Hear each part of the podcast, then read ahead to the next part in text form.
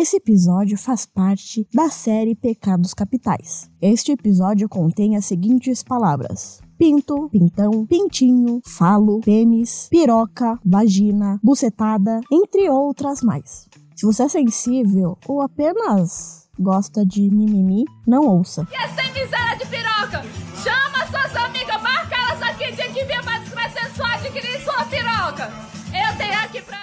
Fala galera, sejam muito bem-vindos e bem-vindas a mais um episódio do Quer Que Eu Desenhe. Eu sou Larissa Mercury e essa é a segunda parte do episódio sobre luxúria. Eu conversei com o tio Virso sobre sexo e erotismo na arte. Se você ainda não ouviu a primeira parte, por favor, volte uma casa, ouçam e depois prossigam.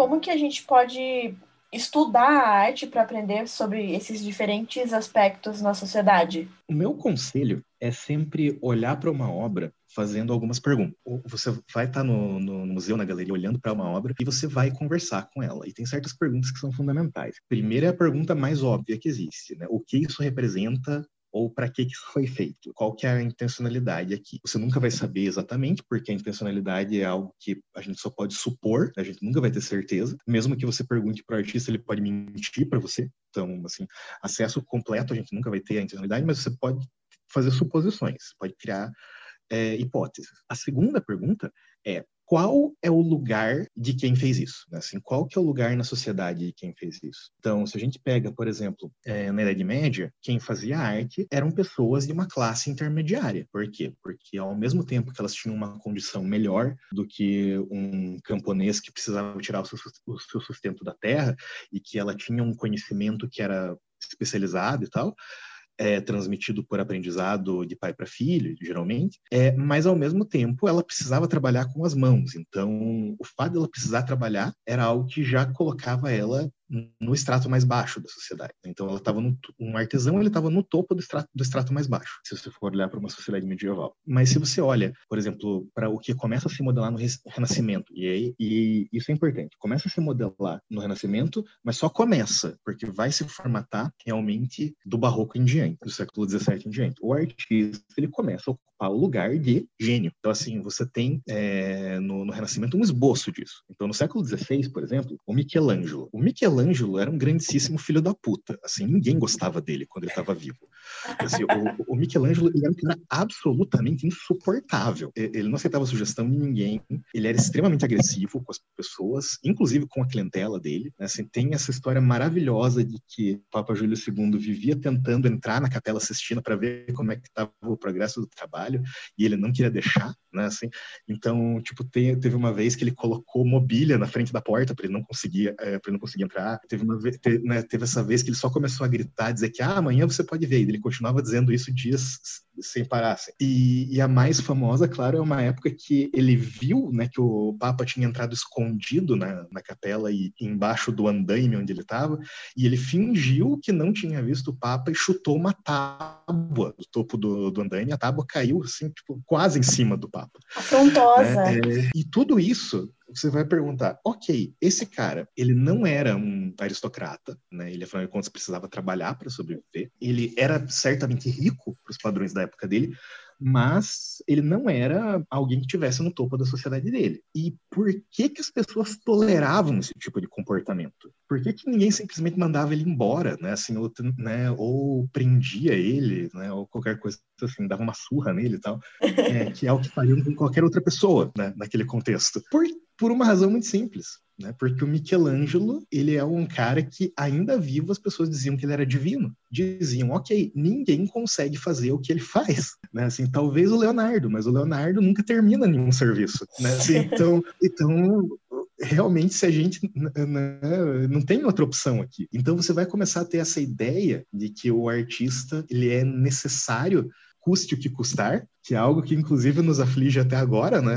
As pessoas sempre estão e, e eu acho que nos aflige agora mais do que nunca, né? Que as pessoas sempre vêm me perguntar essa de se a gente pode separar é, o artista da obra, né? Se, se a gente pode perdoar é, um cara que é um total escroto por causa de uma obra genial. Tudo isso começa com Michelangelo, de certa forma se aceitar a, a bruteza e a, assim, a estupidez de um, de um cara porque ele é um artista brilhante, né, é algo que começa aí. Então é muito importante saber qual é o lugar de quem fez uma obra.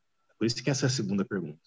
E a terceira pergunta é para quem foi feito isso, né? ou para que espaço que isso foi feito. Então, se você pega uma escultura pública, isso é uma coisa, ela foi feita para ser mostrada para todo mundo. Então, isso te dá uma noção né, de que, por exemplo, se o, o, o, Davi, mais uma vez do Michelangelo falando aqui, se o Davi foi feito para ser uma estátua colocada em público, né, e ele tem aquele, aquele sangue nos olhos, né, aquele olhar que é, é fudido da cara, né, aquele olhar agressivo de que vai enfrentar o gigante, que vai enfrentar o Golias, e você entende que é, quando ele foi colocado na praça central de Florença, ele estava virado para a direção de onde vinham os inimigos mais tradicionais dos florentinos.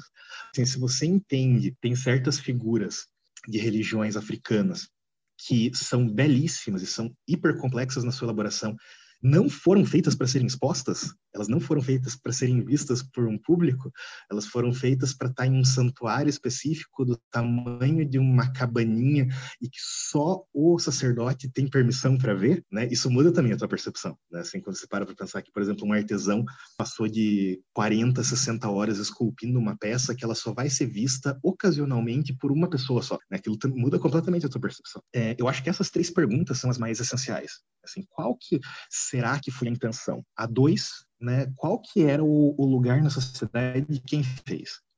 E a três é para quem ou para que isso daqui foi feito. E eu acho que se você faz essas três perguntas, você já está num, num, caminho muito bom assim de entender a arte dentro do seu contexto social e histórico.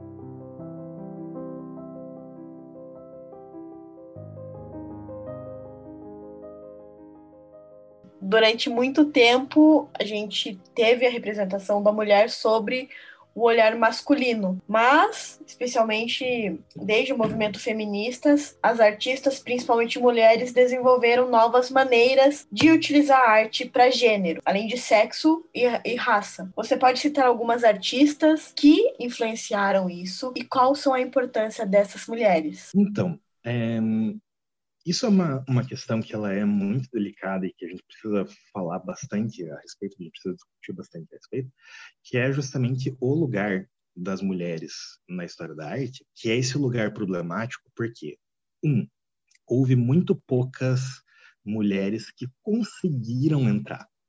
Né? Assim, quando você repara na proporção, assim, mulheres que conseguiram entrar no sistema de arte foram poucas já.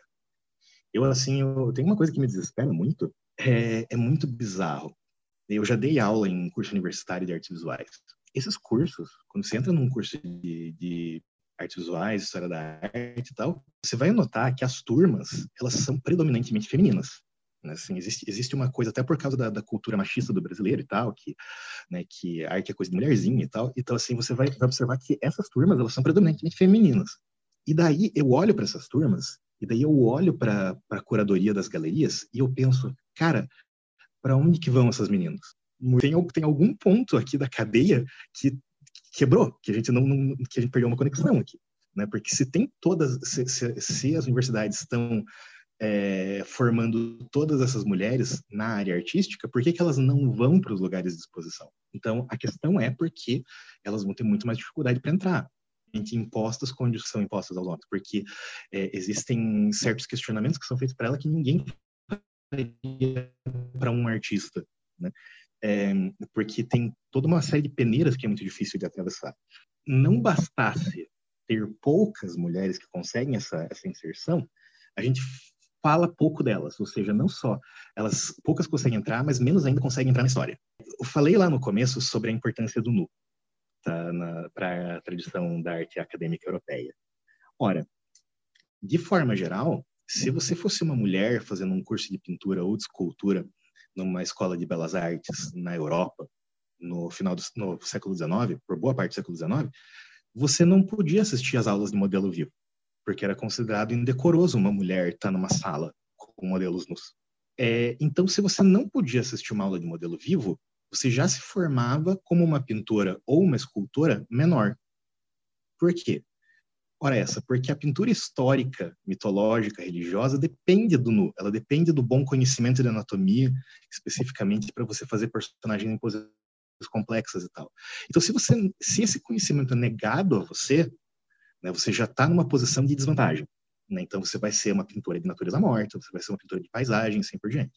Né? Coisinhas bonitinhas, mas sem o significado que é imbuído aquelas, aqueles pontos mais altos da hierarquia que eu falei. E daí, né, a gente vai ter essa, essa relação duplamente problemática, que é é difícil para as mulheres entrarem no mercado e é mais difícil ainda para elas serem lembradas. É, no século XXI, isso começou a mudar de figura simplesmente porque é, a luta feminista foi mais adiante. E eu acho que casos que são bem emblemáticos né, para se, se pensar são o da própria Yoko Kusama, assim, que ela tem uma abordagem assim de, de ela lida com os traumas dela com relação à sexualidade de uma forma lúdica, né? Assim, então ela ela lida com, com os seus problemas tanto os traumas com relação à sexualidade quanto né, aos, aos problemas mentais dela através da sua arte. O Kusama é importantíssimo.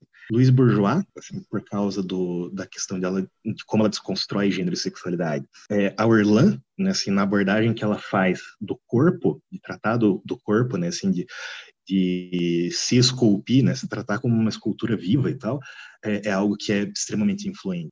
Você tem assim toda essa, essa a Tracy Emin, né, que vai que vai fazer a, a, uma instalação que é a minha cama, né, My Bed, que daí é a cama dela depois de alguns dias de, de reclusão, basicamente, assim que ela né, vai estar tá, é, cheia de né, de papel de comida, absorventes usados e tal, e que vai ser algo considerado absolutamente escandaloso quando é exposto lá nos anos 90, porque ninguém está pronto para ver a intimidade de uma mulher, né?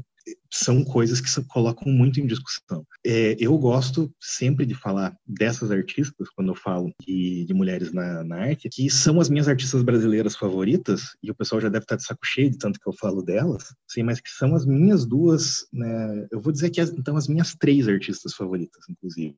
Na verdade, eu vou ser mais, mais abrangente do que o normal, então, para ter um pouco de variedade, eu vou falar minhas quatro artistas brasileiras favoritas. Eu tenho um carinho muito grande pela obra da Camila Suato. Eu acho absolutamente genial a obra da Camila Suato, que é uma pintora. Basicamente, ela pinta memes. Assim, as, as, as pinturas, as composições dela, elas são meméticas. Assim, ela tem uma, uma estética que ela chama de estética da fuleiragem.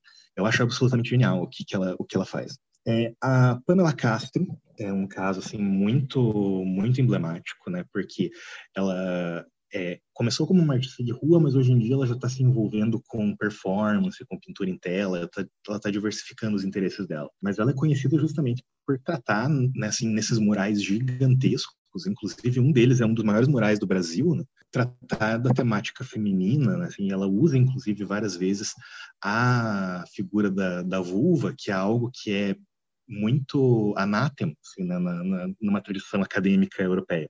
Assim, representar a genitália feminina é algo que sempre choca as pessoas. É, uma mineira que é absolutamente faz um trabalho absolutamente fabuloso, que é de pegar estéticas africanas e reler elas numa estética de arte de rua, assim, que é um trabalho genial também. E a Alissana Patachó, que várias, várias estéticas diferentes, sempre tratando ou da questão como o indígena é visto no Brasil, ou transpondo, né, assim, criando, um, criando meio que umas pontes assim entre manifestações artísticas indígenas e conceitos europeus de, de, de belas artes. Assim. Então essas são quatro artistas que eu gosto de frisar bastante, assim, quando eu falo quando eu falo desse tema.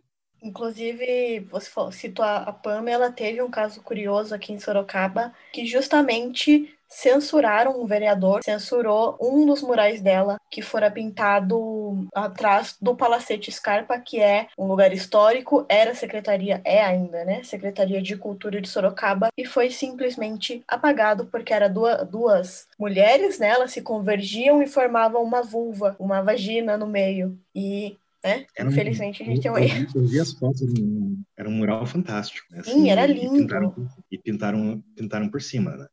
Assim, então você você vê assim como e aí que tá, né? Como eu falei, estudar estudar nu, como estudar qualquer obra, é estudar contexto. O que, que é assim esse esse extremo medo, né? Assim que existe da genitália feminina especificamente. Né? O que o que é tão ofensivo né, a respeito da genitália feminina que é tão tão assustador assim que as pessoas ficam tão chocadas quando vem né? traduz toda uma ideia de uma sociedade né, assim que vê a, a, a, coisa do sexo como sacralizada de uma maneira que não é sadia né, assim que é pensar que você tem que colocar certas coisas num santuário e que aquilo não pode ser visto nunca uhum.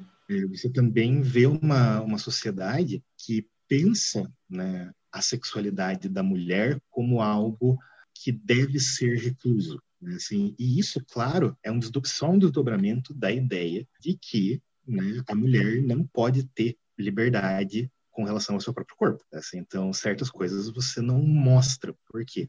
Ah, porque uma, né, uma boa moça, uma mulher decente, não, não sai transando por aí, ou então ela não usa esse tipo de roupa, não se expõe e tal. Consequentemente, você vai impondo uma série de, de travas sobre o corpo feminino que leva a esse tipo de manifestação, né? que leva a esse tipo de choque, assim, ah, meu Deus, uma vulva, né? o mundo vai acabar. Então, uh, não, sério, é muito, para mim é muito assustador esse, esse tipo de, de, de, de, choque moral, assim. E, e, elas literalmente falam esse tipo de coisa, assim, meu Deus, uma buceta, né? Assim, como se, como se fosse, como se a Terra fosse se abrir, assim, sabe?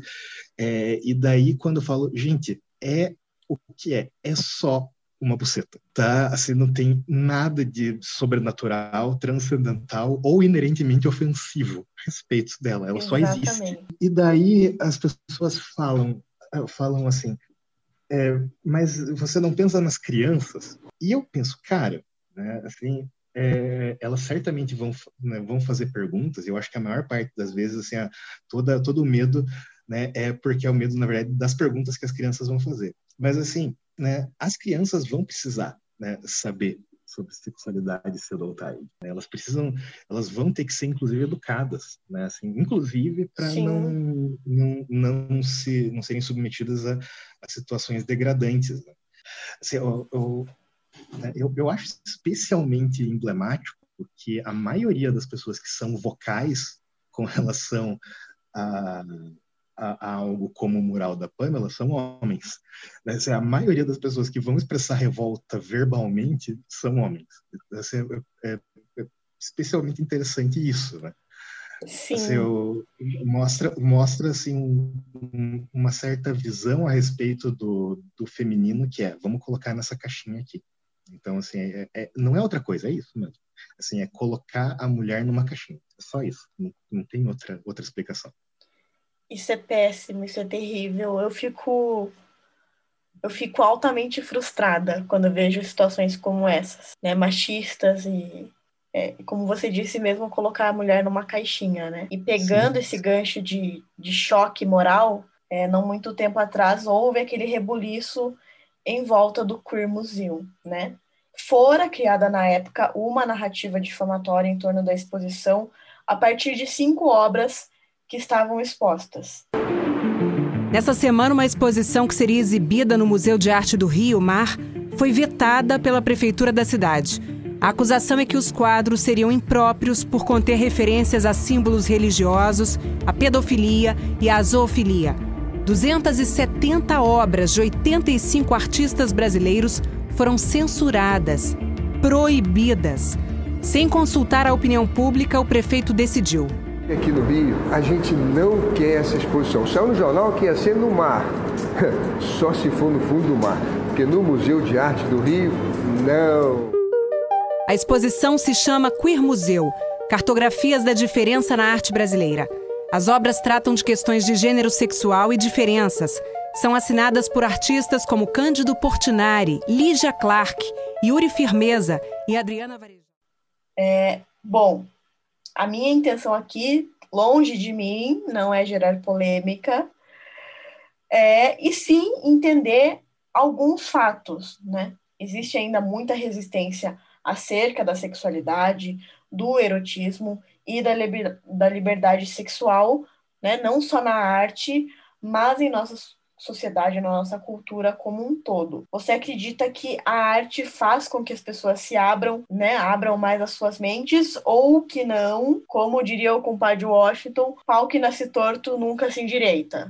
Você não está aqui para criar controvérsias, mas eu tô. Né? Então, eu vou ficar bem claro que é, as, as opiniões que eu vou expressar nesse instante não refletem as opiniões da Larissa necessariamente. Então, o, o, o caso, assim, porque de 2017 para cá foi uma loucura, né? De, de 2017 parece que a gente vive assim pulando de furdunço em furdunço, uma coisa muito Sim. louca, assim, porque porque não parou, assim, a gente continua e eles é, é, é tipo é, vai dando cria assim esse tipo de, de, de, de caô assim, é muito é, é, é muito assim, eu já passei por todos os estágios, sabe? Eu já passei pelos estágios, pelo estágio da revolta, eu já passei pelo estágio de achar engraçado, eu já passei pelo estágio de ficar triste e entrar assim, em depressão profunda. Eu já passei pelo estado de querer ofender em troca, assim, eu já passei por todos esses estágios. E o que acontece, né, é que de, de 2017 para cá, é, política no Brasil, assim, se tornou fundamentalmente, porque assim, política no Brasil, ela costumava ter um caráter paternalista, né? A gente estava acostumado com uma política que tinha um caráter paternalista. Uhum. Quem, quem ganhava o coração das pessoas era quem dava coisas para as pessoas, basicamente. E é, o que aconteceu assim nos últimos anos e aconteceu no mundo inteiro, né? Não aconteceu, se, se serve de consolo, não aconteceu só no Brasil, aconteceu no mundo inteiro é, começou a se desenvolver essa forma de política muito mais sofisticada, mais sofisticada de uma forma diabólica, né? Que é não necessariamente dar coisas para as pessoas, mas dar para as pessoas coisas para elas odiarem, né? Assim, e unir as pessoas em torno do ódio. E a arte, ela foi, assim, um dos inimigos públicos número um nesse, nesse sentido. Porque como é, a arte tem essa, esse isolamento acadêmico, né?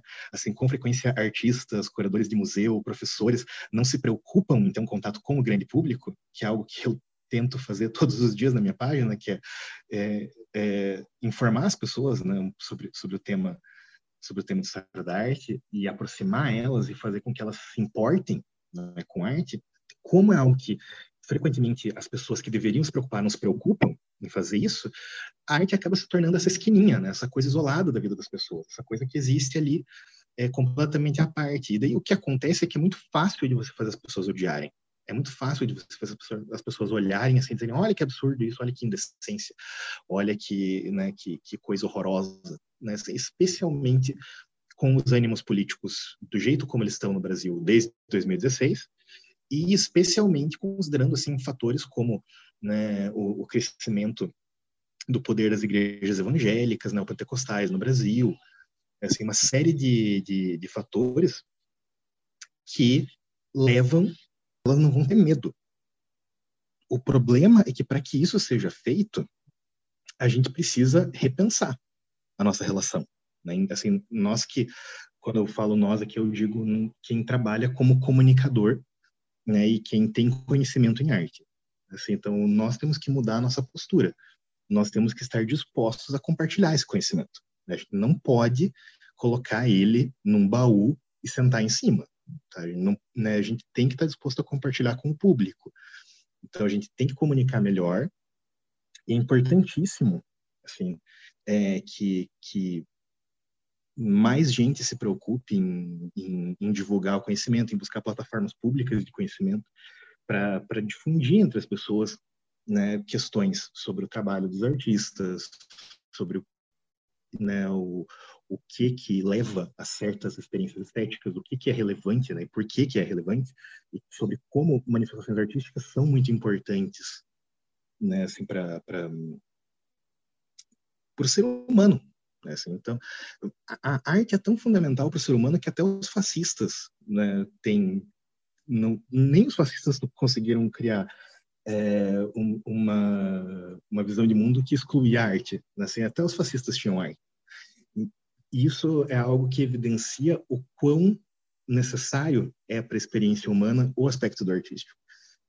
E para isso, claro, a gente precisa chacoalhar um pouco e, e, começar a se preocupar em falar com as pessoas, né?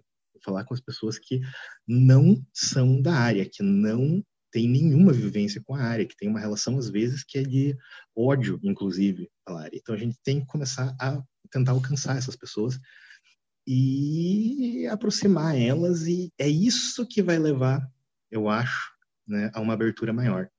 Né? E daí que eu acho que a gente pode começar é, a pensar em, em, que, que vai ter uma atmosfera mais segura para artistas trabalharem, né, que, né, que nem foram os casos do Quirmuzinho e tal, que né, ameaçaram as pessoas de morte e tudo mais, eu acho que o que a gente precisa né, é conhecimento, é espalhar como diria, como diria o ET Bilu, né? buscar conhecimento, assim, eu acho que é o fundamental nessa, nessas circunstâncias, a gente tornar o conhecimento público, tornar o conhecimento difundido, fazer com que a arte seja algo que interesse as pessoas e, consequentemente, algo com que elas se importem.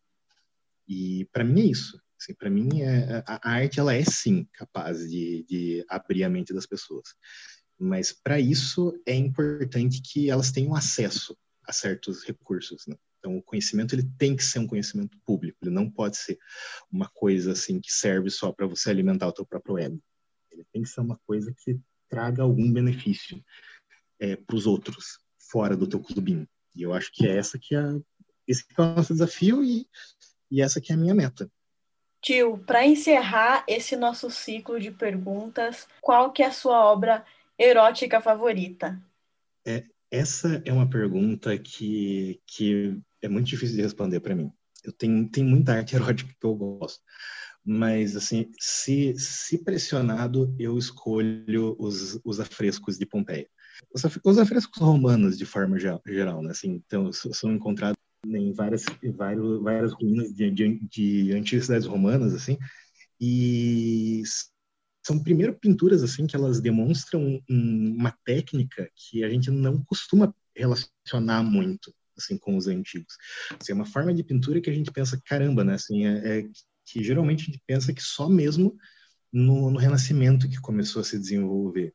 E não, assim, a gente vê uma pintura assim tecnicamente muito refinada é, e ao mesmo tempo com esses interesses temáticos muito variados, incluindo sexo que aparece em toda parte e algo que as pessoas tinham no quarto da casa ou que né, era colocado ali como como uma decoração, né, assim, e extremamente elaborado, extremamente bem feito e, e feito com carinho, assim, e, e desavergonhadamente sexual. É, então, assim, no caso da, da, das obras de Herculano, de Pompeia, Bosco Reale, assim, eu, eu, eu, acho, eu acho que são caso, casos muito que me fascinam, assim, em termos de, de, de arte erótica, assim, de você encontrar né, esses, esses enfeites mesmo de, de, de, residências, assim, e amuletos e utensílios que têm essas, essas figuras de, de relações sexuais e tal, que mostra, assim, uma naturalidade muito grande e uma simplesmente uma questão de que as pessoas entendiam aquilo, como você falou lá no começo, como um aspecto natural da vida.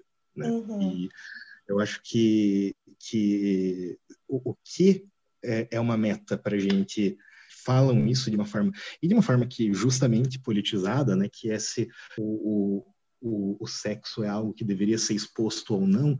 Eu acho que a pergunta, na verdade, que a gente que a gente deveria se fazer é se o sexo é, se não, a gente não deveria começar a ver o sexo como algo natural, né? que é algo que é, a gente acabou ritualizando demais e transformando em um bicho de sete cabeças e em um tabu. E eu acho que a, a, a questão aqui é desconstruir né, esse, esse tabu e passar a ver com, com naturalidade passar a ver como algo que não é necessariamente uma ofensa e que não é necessariamente destrutivo para uma sociedade. É algo que tem que ser visto como mais um aspecto da vida. Né? Como você disse lá no começo, não estaríamos aqui se não fosse se não fosse pelo sexo. Né? E é o, é o, é o come, meio que o começo de tudo, de certa forma. Então, é simplesmente uma questão de começar a olhar para uma função do corpo pelo que ela é, que é uma função do corpo. Assim, não é diferente de, de ir ao banheiro, tomar banho, cortar o cabelo, etc, etc, etc. Eu acho que essa é a minha mensagem para as pessoas. Eu adorei o papo. Nossa, eu, eu, eu, eu, gosto muito de fazer entrevistas, apesar de fazer poucas no podcast aqui no Quero Que Eu Desenhe que eu aprendo muito. Então eu, fico até às vezes muito quieta porque eu fico absorvendo, absorvendo tudo isso. É, são informações tão bacanas. Eu adorei conversar contigo. É, foi um prazer. E eu peço que você deixe as suas redes sociais para que o pessoal aqui possa seguir o, o seu Instagram, o seu trabalho. Olha, é, assim, eu vou, vou deixar aqui a minha meu equipamento todo. Quem tiver interesse no Instagram, o instagram.com/barra tiovirso não é difícil de lembrar. Facebook também é a minha página, facebook.com.br é, Quem tiver interesse em ouvir o, Verso, ouvir o Versocast, pelo menos os episódios que existem, estão disponíveis no, no Spotify, no Deezer, no Google Podcasts, em várias plataformas. Só procurar Versocast, tudo junto. É, e quem né, assim, tiver um, um interesse ainda mais acentuado, fazer os meus cursos ou então fazer uma contribuição modesta no meu Apoia-se para ajudar a me ajudar a seguir com esse trabalho. Quem não puder, assim, que compartilhe, que envie para os amigos e tal, porque eu tento fazer o possível para fazer posts de qualidade, educativos, bem embasados e divertidos. Assim, é o, é o, é o, o meu trabalho favorito que eu já tive na vida até hoje. Assim, então, visitem a minha página, nem que seja só para vocês né, não gostarem, descurtirem, falar uns palavrões para mim no, no inbox. é, mas deem uma olhada antes, né? Você dê uma olhada antes de xingar. Só isso que eu peço. Você dizer muito obrigado pelo espaço, Larissa. Foi uma conversa maravilhosa. Eu que agradeço a sua participação e também a paciência comigo. E lembrando ao pessoal aqui, eu vou deixar todas as referências que o tio deu na descrição. Também colocarei um artigo lá no site do Quero Que Eu Desenhe. Então vocês podem acompanhar todas essas referências. As redes sociais também do Tio Verso eu vou colocar na descrição e no site. Não deixem de acompanhar o Quero Que Eu Desenhe, que vem muita, muita novidade por aí. Pessoal, não se esqueçam de seguir as nossas redes sociais. Estamos no Twitter, no Facebook, no Instagram e também temos um grupo exclusivo no Facebook. Eu deixarei o link na descrição do episódio. Também não deixe de clicar em seguir aqui no aplicativo e assim que eu publicar um conteúdo novo, você será o primeiro a saber. Entendeu? Ou quer que eu desenhe? Então eu vou cantar uma musiquinha, né? Para terminar aqui, né? Dedo, língua, cu e buceta. Dedo, buceta, língua e cu. Dedo na língua, língua no dedo. Cu na buceta, buceta no cu. Dedo na buceta, língua no cu. Língua na buceta, dedo no cu. Dedo, língua, cu. Buceta também. Buceta vezes dedos, noves fora, cu. Língua, língua, dedo no cu. Dedo na buceta, língua no cu. Dedo, língua, cu e buceta. Dedo, buceta, língua e cu. Caracas. Porra!